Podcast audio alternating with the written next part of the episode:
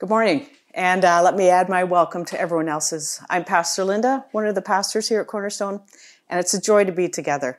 Welcome to week three, week three of our only a 30 week sermon series called Embodied Souls. Just this short glimpse into our mental health and our emotional life that we live in. I want to thank Lucy for sharing so authentically about your journey so far. The testimonies we've heard, and there's one more to come, have been so encouraging to the rest of us to delve deeper into our own mental health and emotions, explore them, and to journey with each other in them. So thank you so much. So where are we in our embodied souls? Just to recap, the first week, Pastor Hojan taught us about living out in the open from Psalm 139. And he looked at that psalm with us and reminded us that God knows us completely, He is with us faithfully, and He has made us purposefully. So that the invitation out of Psalm 139 is to live out in the open with God, and we can live out in the open with others. Last week, Stephanie brought us through a dialectic approach to faith, which means holding two opposing views together. We work through how we can experience real suffering and also know that God is with us. We can experience helplessness and also trust that God is for us. Know and trust, based on Romans 8 35 to 39, is where Stephanie brought us. And today we're going to explore how we can respond to God in light of another aspect of our embodied souls, and that's our emotions, especially the harder, darker emotions that we all experience. Our emotions. What to do. And as we head that way, we're going to need the Holy Spirit to guide us. So let's pray. We do, Holy Spirit, ask for your wisdom. We do, Heavenly Father, ask for your presence with us, that you open our eyes, our hearts, our minds, and our souls. And Lord Jesus, we ask for your presence, your compassionate presence. May we learn from your life of how to live with our emotions. And we ask this all in Jesus' name. Amen. So let me start by asking you a question. How many emotions do you think you have?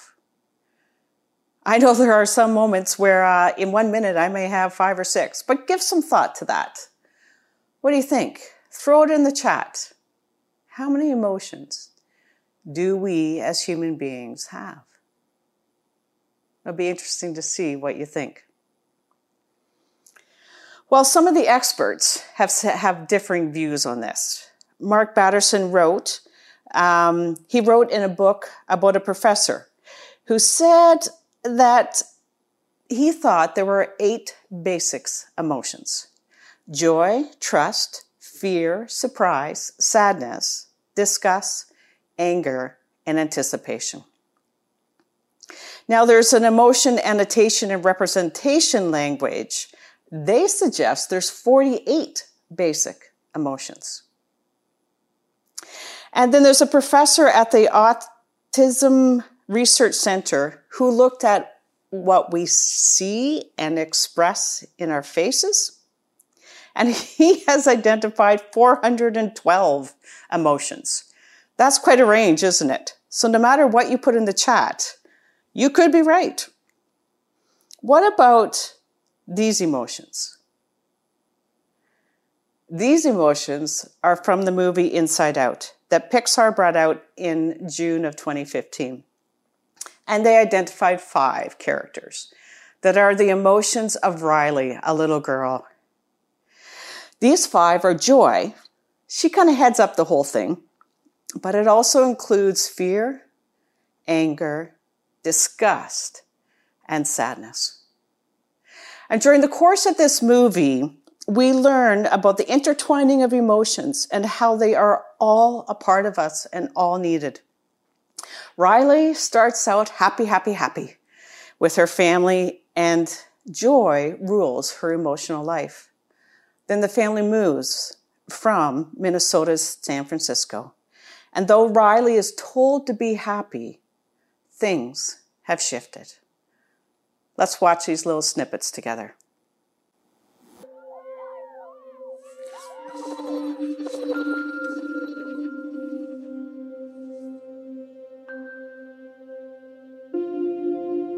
Was the day the Prairie Dogs lost the big playoff game. Riley missed the winning shot. She felt awful. She wanted to quit.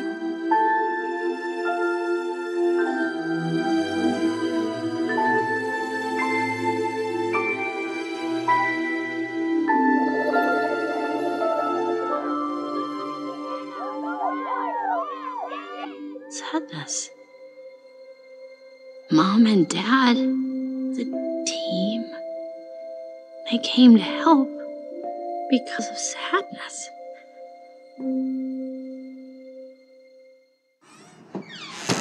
Riley! There you are, thank oh, goodness. we were worried sick. Where have you been? It's so late.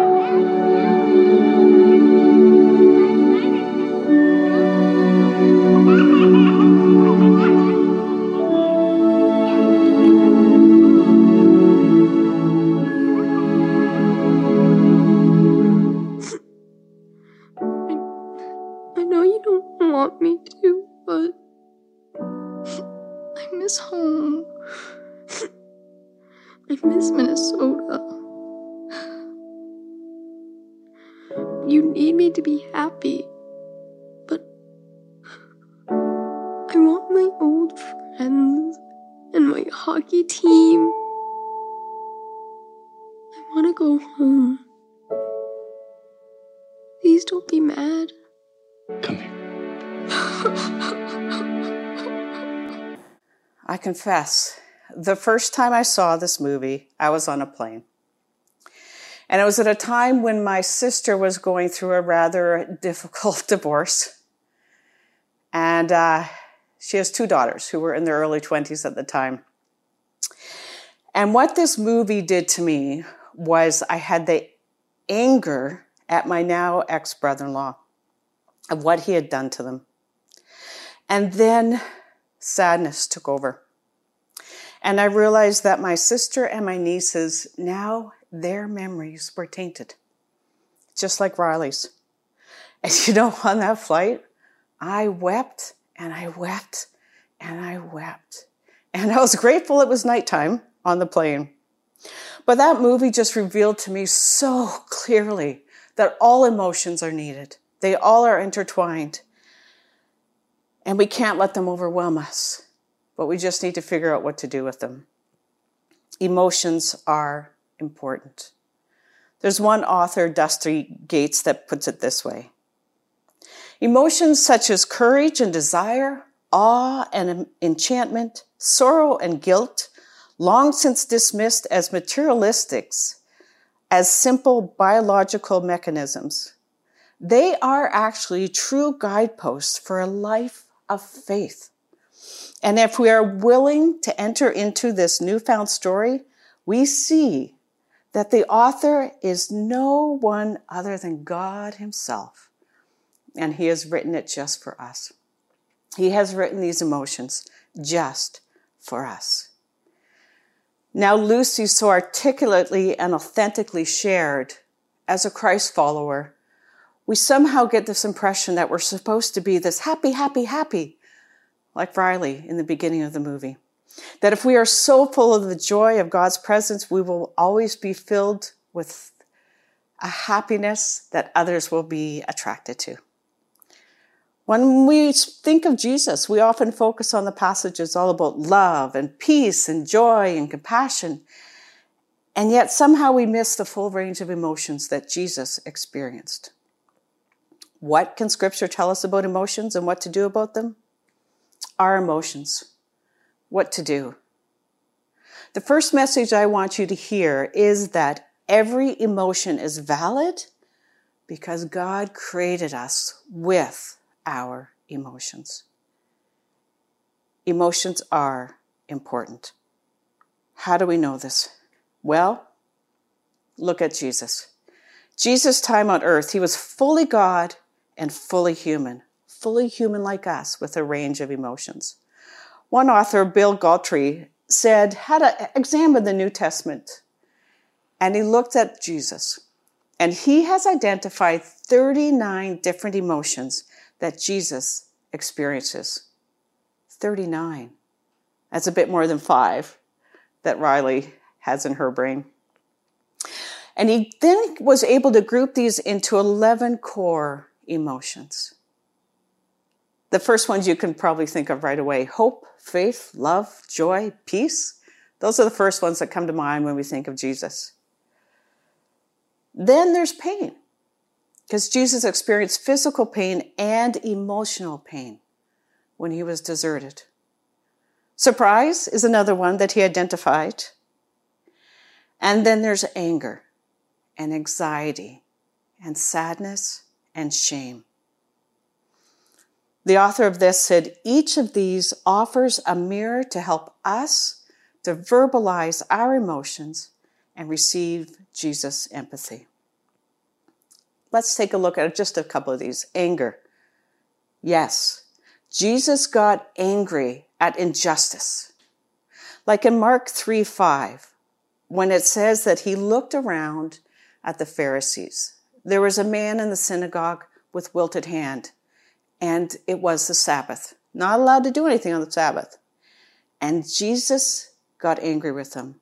He was grieved at their hardness of heart and said to the man, Come forth, I will heal you.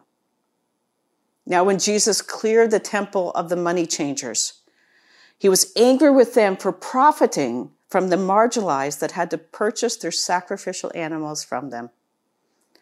Mark tells us that Jesus was indignant when the disciples tried to stop the children to come see Jesus.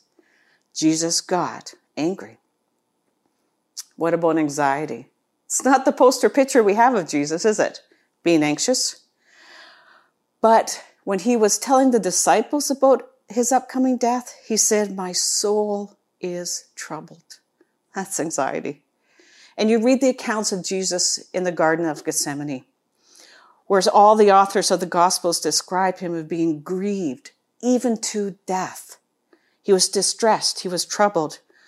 The anxiety of the pain he knew was coming and he asked for it not to happen. Luke describes it as he was in anguished, he prayed even more earnestly. Anxiety. What about sadness? It's recorded in Luke that when Jesus looked from the Mount of Olives over Jerusalem, he was disturbed in spirit and he was grieved. He grieved for Lazarus. That's when he wept. How about the level of sadness he had when he felt forsaken by God and cried out from the cross, My God, my God, why have you forsaken me? That's just a, a glimpse into some of these raw emotions that Jesus had. And I encourage you to explore them. Every emotion is valid. Our focus today is on the darker emotions, those that overwhelm us. Now, Charles Spurgeon, an English preacher from the 1800s, who himself has said to have thought he suffered from depression, he said this once The mind can descend far lower than the body, for in it there are bottomless pits. The flesh can bear only a certain number of wounds and no more, but the soul can bleed in 10,000 ways and die over and over again each hour. Our dark emotions can get very dark indeed. What to do? We bring them to God. Jesus showed us that when he cried out to God. He was actually quoting from Psalm 22, verse 1. That's the first verse, and he cries out, My God, my God, why have you forsaken me? We turn to God in our dark emotions. So we're going to spend some time in Psalm 13, another one of David's. And, uh, you know, of the 150 Psalms we have in our Bible, a third of them are laments or this dark crying out to God, bringing our dark emotions to Him. So let's look at Psalm 13. Look it up in your own Bible, look at it on the screen, and I'll read it for us. How long, Lord? Will you forget me forever? How long will you hide your face from me? How long must I wrestle with my thoughts and day after day have sorrow in my heart? How long will my enemy triumph over me? Look on me and answer, Lord my God. Give light to my eyes, or I shall sleep in death. And my enemy will say, I have overcome him, and my foes will rejoice when I fall. But I trust in your unfailing love. My heart rejoices in your salvation. I will sing the Lord's praise, for he has been good to me.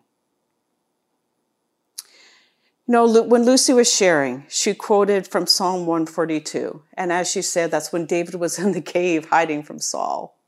This psalm, Psalm 13, most scholars think it doesn't have a time, it doesn't have a place, it doesn't have a situation of David's, but it's accumulation of so many things he was crying out to God about.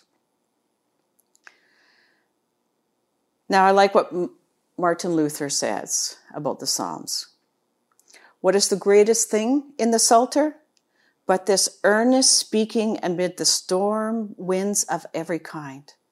Where do you find deeper, more sorrowful, more pitiful words of sadness than in the Psalms of Lamentations? There again, you look into the hearts of the saints as into death, yes, as into hell itself. When they speak of fear and hope, they use such words that no painter could depict for your fear or hope. And that they speak these words to God and with God, this, I repeat, is the best thing of all. This gives the words double earnestness and life. So let's work through these words to God and with God, because that gives our words double earnestness and life. So, verse 1 and 2 How long, Lord, will you forget me forever? How long will you hide your face from me?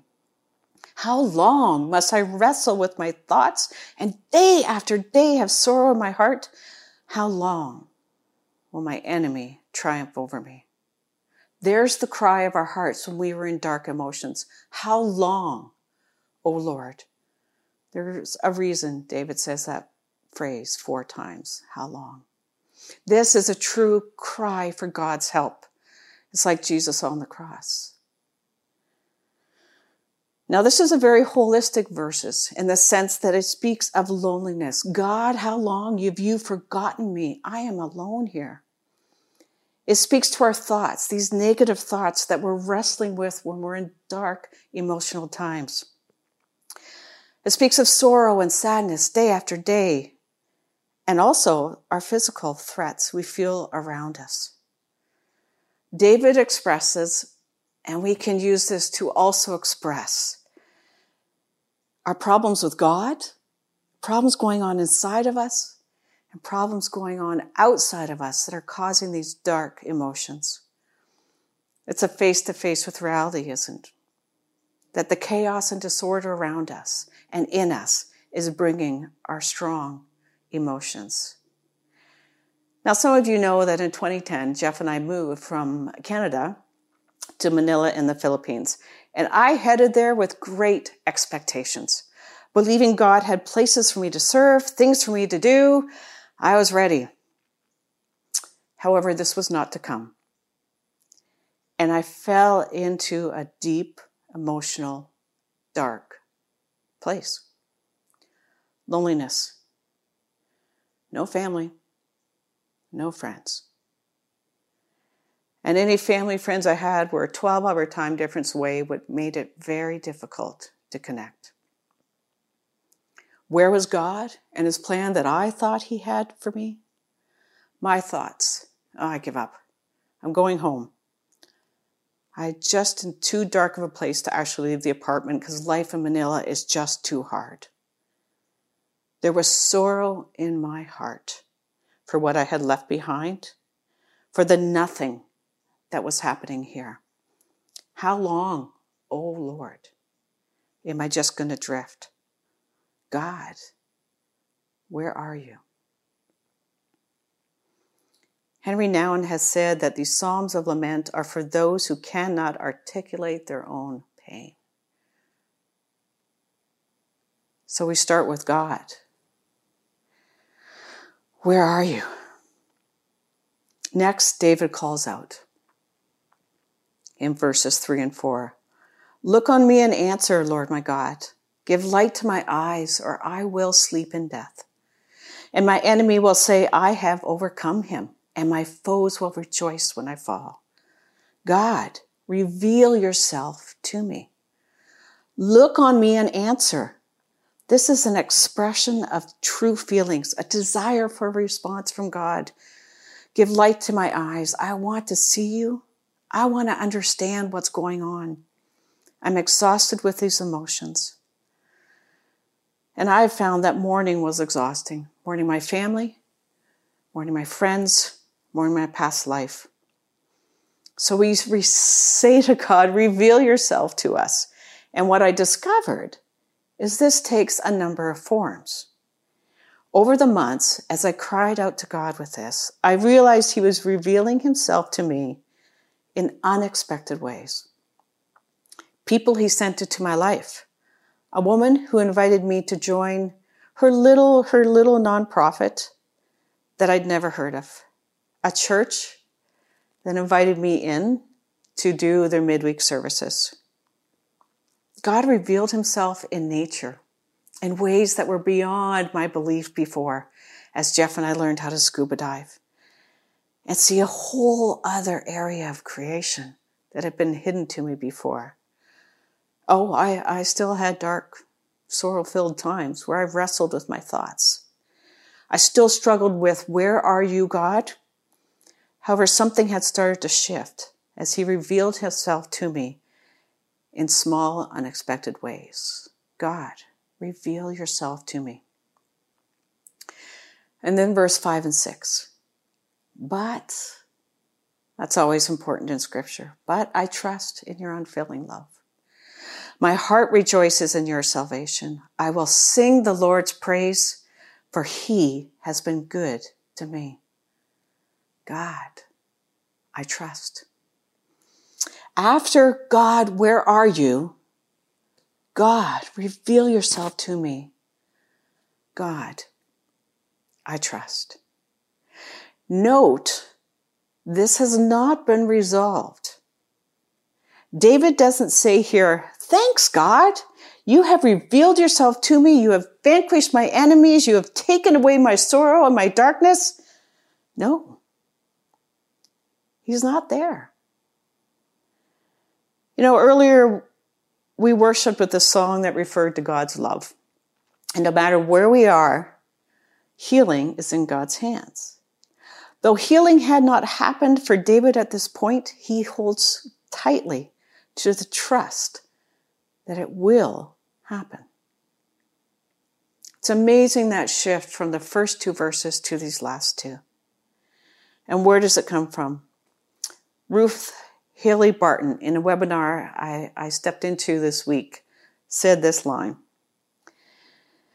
If we walk into our emotions, we can trust God will meet us there. If we walk into our emotions, we can trust God will meet us there. That's the journey of this psalm, the journey we take with our emotions. And I love this psalm because it goes through kind of every time thing we will live. It speaks to the present when David says, But I trust. Because of your unfailing love, I trust right now. Because of the salvation Jesus Christ has brought to us, we trust right now. Not because all is perfect, but I trust. Now, he also speaks to the future. I will Sing. Not now, but someday I will. If I could paraphrase from um, from Revelation 21. I saw a new heaven and a new earth, and for the first heaven and first earth had passed away. And then God comes down and lives amongst us. And it says, God Himself will be with them. He will wipe away every tear from their eyes. Death will be no more. Mourning and crying and pain will be no more, for the first things have passed away. I will sing. And then he speaks of the past. For he has been good to me. Remember times that God has been faithful in the past. And that's throughout scripture. And that's foundational for us when we deal with our dark emotions. Well, my own story. If you fast forward from move to Canada to Asia and then Asia to Boston. And that again was another extremely dark time in my life. I was right back there with sorrow in my heart. I was mourning my friends, the church, the city there. I was desperate to know what I was going to be doing here. I was wrestling with my thoughts. It took me months and months to start to come out of that dark sadness, for that sorrow in my heart to start to dissipate.